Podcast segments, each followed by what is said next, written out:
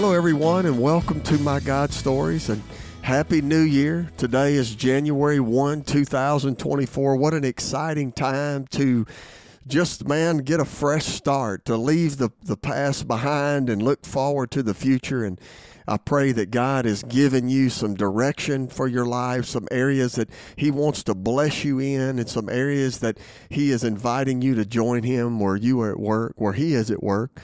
You know, uh, many years ago, I, I met a gentleman. I, I, met Richard Blackaby, and we were talking, and I we didn't talk but just a few minutes. And I remember something he said. I think it's so applicable to today. He said this. He said, "God's best is always to come," and you know, I I believe that. And God is that is the reason that we can have hope in the Lord because his best is always yet to come and I pray that that today that will just fill you with hope and excitement for the year to come.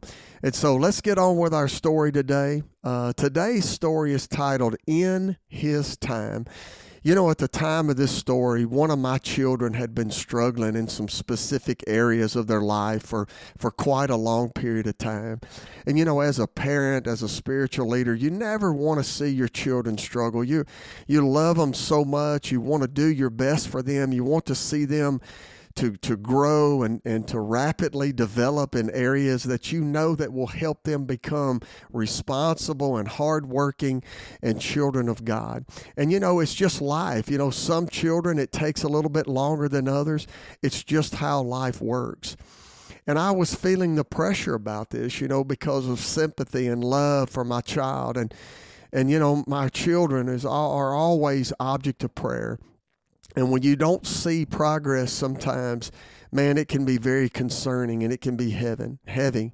And I, you know, I'd been asking the Lord to give me a word of truth about my child. And I, I know that whatever the Lord says about anything is truth.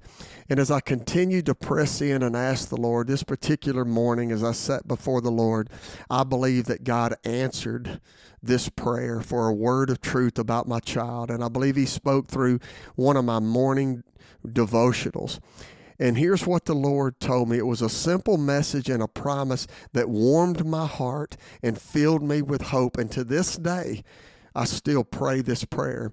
And here's what the Lord said He said that He will, in His time, do His work. Let me repeat that. He will, in His time, do his work. And the Lord was showing me that he was well aware of my child's situation and that he had a specific plan for his life. You know, we know that God has a specific plan, but you know what's awesome is God will remind us of his promises. He will remind us of the work that he is doing in that child's life or that person's life. Look, our Father, he cares greatly for each of us and the things that concern us. He is a God who pays attention to detail. And when he discloses, that to us, our response is a desire to love and to serve Him more. Look, it is so comforting to bring to the Father issues that concern us or bring him people that we love and ask him for a word of truth or promise that we can hold on to. Look, God is faithful to do that. And it is one of the greatest privileges that we have as children of the Lord. And look, today I encourage you that whatever may be heavy on your heart today, you may be concerned about the future. It may be something about your child or your job or your health. Look, go to the Lord and ask Him for a word of truth or a promise that you can anchor down to and have assurance and peace that your Heavenly Father is paying attention and He has got a plan for your life. He's got a plan for this, this object of desire for your life. Go to Him, don't delay. Lay it before Him and listen for the Lord to speak. He will, He's faithful. Look, have a great day.